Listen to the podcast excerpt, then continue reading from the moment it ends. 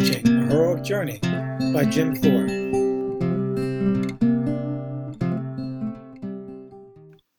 Chapter 11 The Return.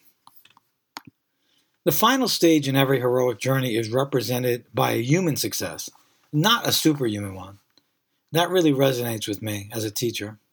It concludes the myth. This is when the hero brings the newly attained trophy or wisdom back to the mortals who have not been experiencing the heroic struggle. It is extremely difficult to relay the experience to those who've not been on the heroic path with you.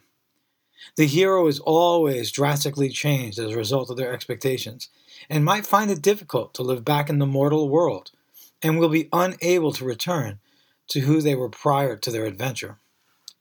I think of Marlin's return to the reef with the new understanding that he has to let go a little and let Nemo experience life without fear. I envision the heroic hobbits returning to the Shire. How could they explain Mordor to the Shirelings?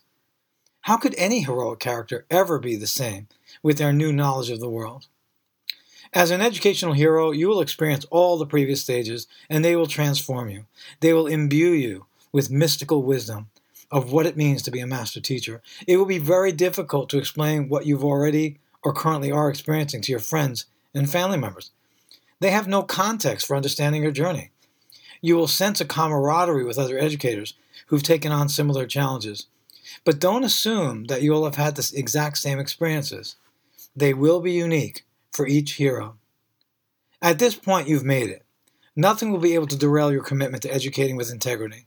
No policy change, curricular development, national movement will be able to take you away from your goal of making a difference in the lives of your students. Well done. Please move on to section 11 of the workbook.